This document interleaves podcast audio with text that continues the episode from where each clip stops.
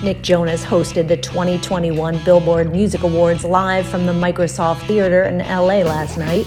Big wins The Weeknd with a whopping 10, including Top Artist and Top Hot 100 Artist, making him the number 5 most decorated BBMA winner of all time, behind Drake, Justin Bieber, Garth Brooks, and Taylor Swift, who won Top Female and Top Billboard 200 this year.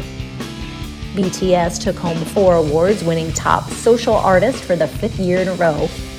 Drake was awarded Artist of the Decade, holding on to his title for most wins of all time. And Pop Smoke posthumously won four awards, including Best New Artist. Pink was presented the Icon Award from longtime friend Jon Bon Jovi and gave a show stopping aerial performance with her daughter Willow, playing a medley of her hit songs.